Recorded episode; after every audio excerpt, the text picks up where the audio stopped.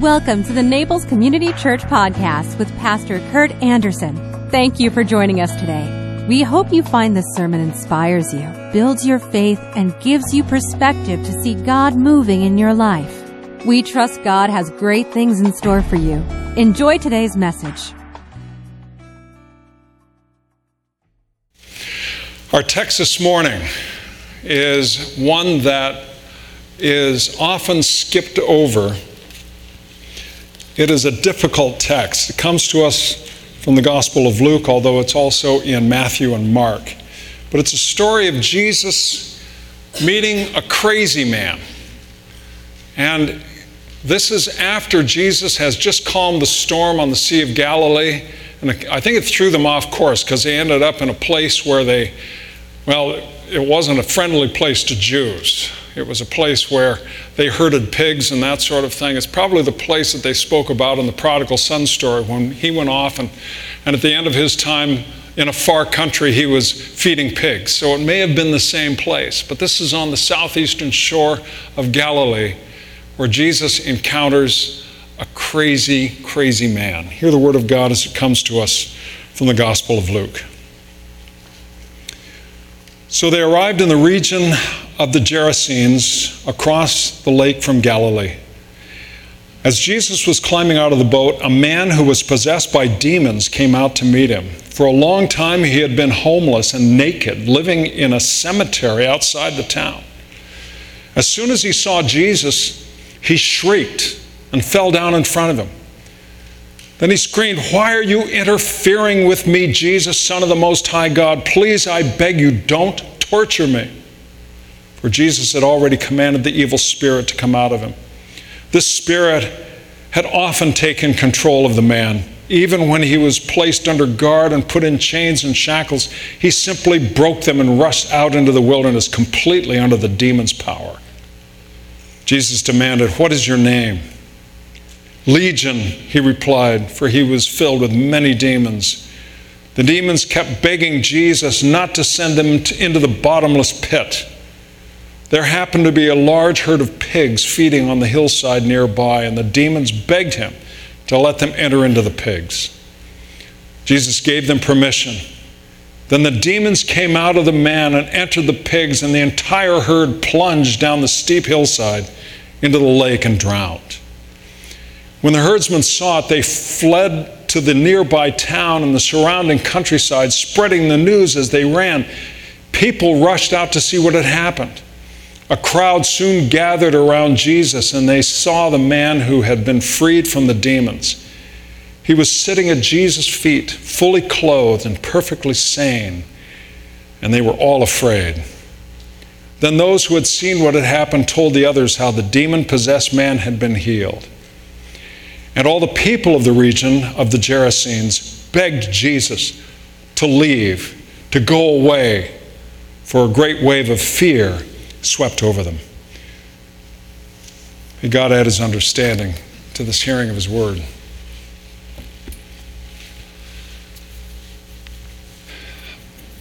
There's a clip of Robin Williams, the very last clip before he committed suicide in 2015. And it shows him in, it's a, a clip from a movie, but it shows him showing up at the door of a young man who's supposed to be his son.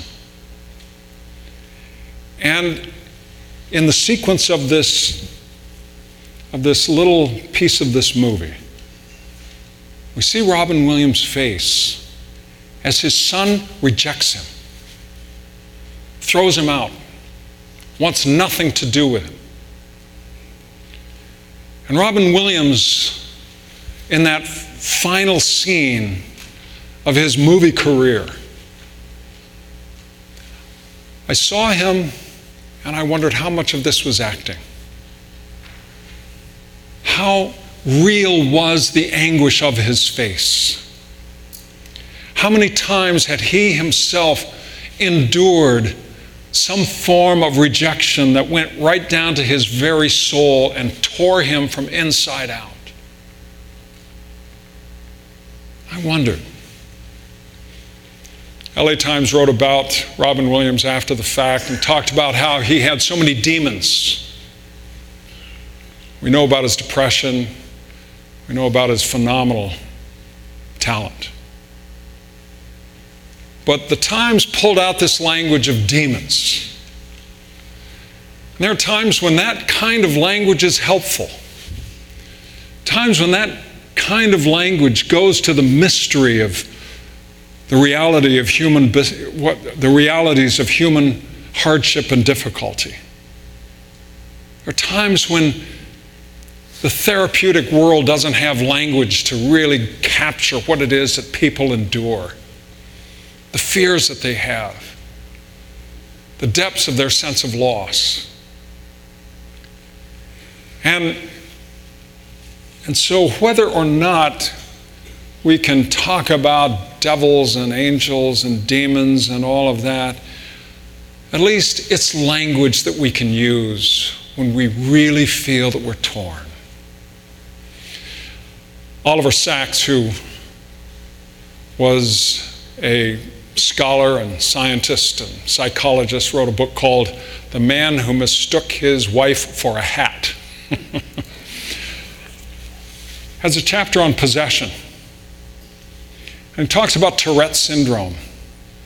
I'm walking through the streets of London, observing a woman who, within the span of just a couple of minutes, a few minutes, sees one person after another and mimics that person.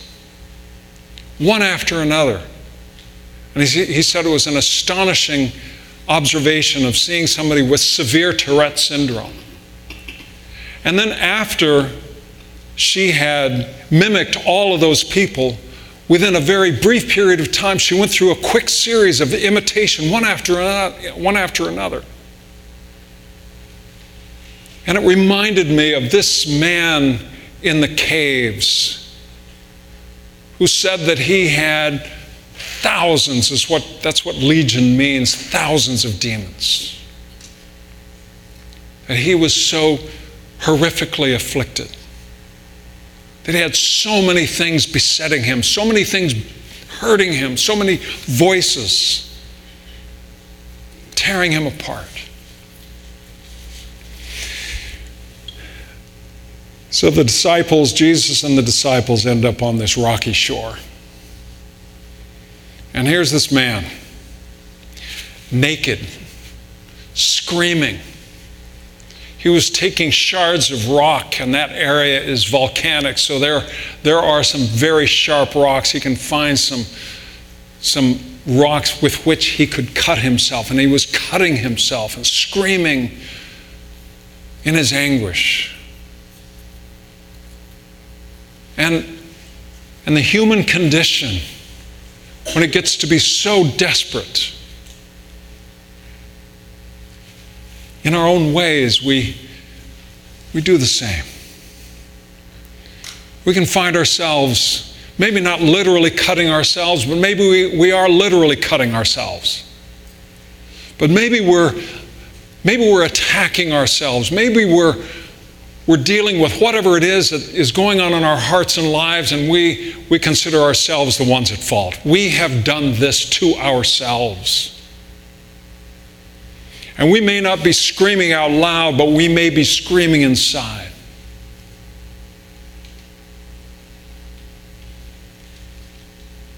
We find ourselves in that place of desperation. Jesus sees this man he sees this man and he has compassion on him. He has care for him. He has, he sees beyond what everyone else sees. What everyone else sees is a crazy man from whom they would run, would turn their faces and look the other way, and how embarrassing, how harsh, how can he be this way? Jesus sees him and has compassion, goes toward the man brings healing to him. So he, he declares that he is liberated of all of those demons. The demons are cast out of him. And it sounds so good. It sounds like something we need. Lord, what does it take for us to have that stuff cast out of us? Where do we have to go? Where do we have to turn? How can we deal with this? Get it out of me. Change my circumstances. Give me a new situation. Give me a new place. Sometimes we do desperate things to try to find that freedom.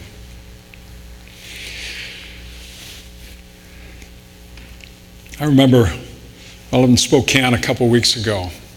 Went back to the house where mom and dad lived, and it had been sold. And went to the house, and there was a couple working in it. They had taken down all the walls.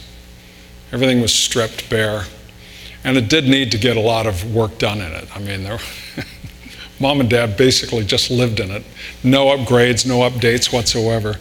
And this new family is taking that house and making it new, which was very heartening. I was so glad. But as I, I went into the room that was the kitchen, I remembered an incident with mom. And she was in the kitchen. She was in her upper 70s at this point. And mom was making bread. She had this big steel bowl that I wanted to keep, and so it's at my daughter's house in Bend, Oregon. She had this big steel bowl, and she had all that dough in there. And she pulled it out and was to put it on the board where she was going to knead this bread. And in the process, she dropped it on the floor. And mom got so mad uncharacteristic of her. And mom, even though she grew up on a farm, never used bad language, but she used some bad language. Kind of like the language you'd hear on a farm. Never heard that from mom before. She kneeled down and she, she picked up that bunch of dough. And she cleaned it off, looked at it, threw it away to start over again.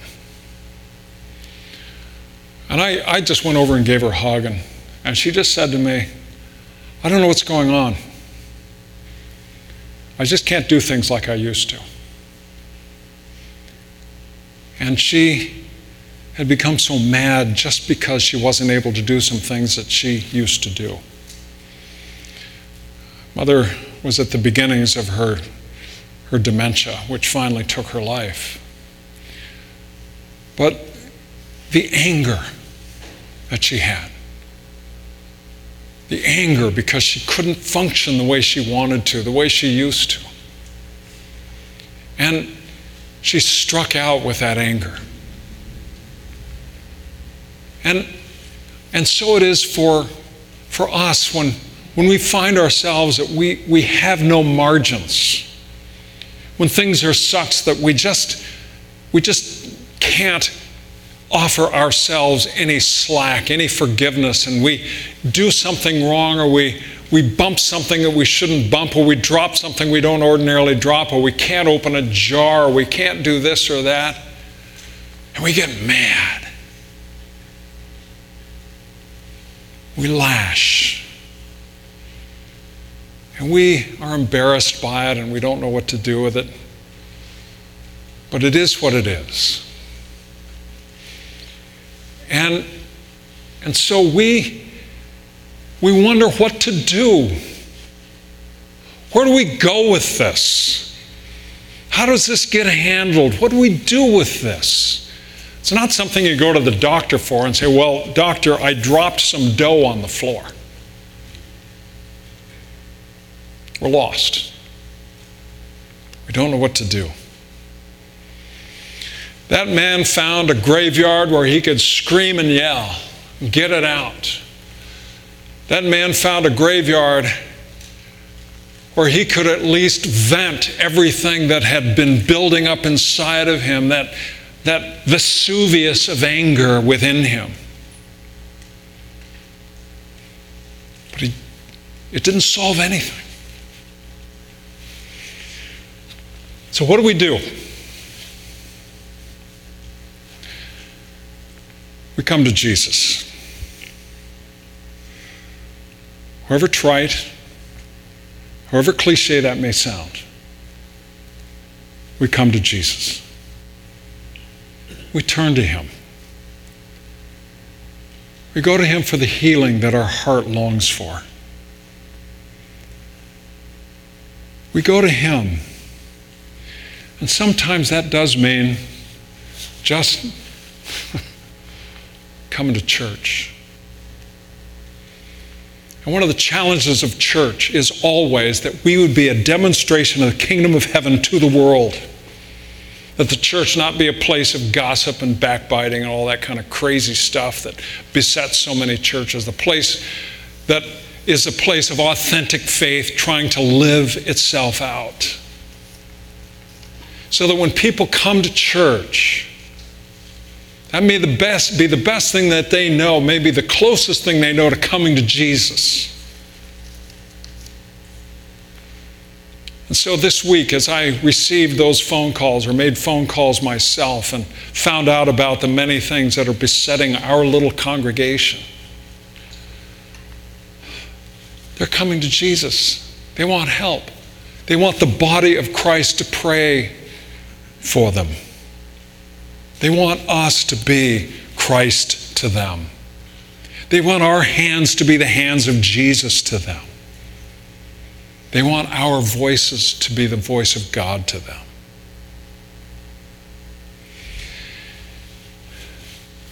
That man in the caves, well, he went back into his village. People couldn't believe it, they couldn't understand what, on, what had happened.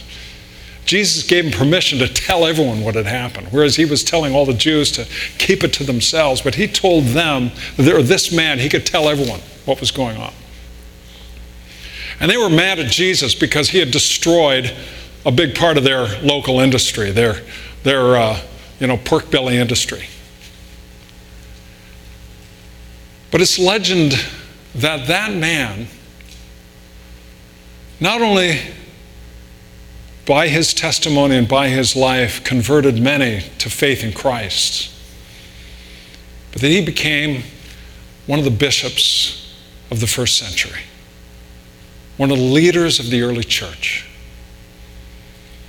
I would admittedly, those of us in ministry have got a little craziness in us all. But he, because of the transformation in his life, served Christ all of his days. And people who knew the before and people who knew the after had one explanation, and that is that that man had come to Jesus. You bow with me in prayer.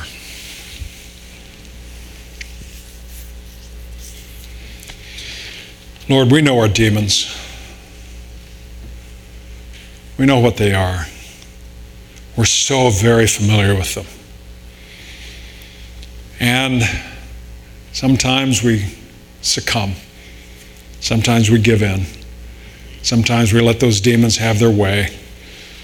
But then we want to cage them off.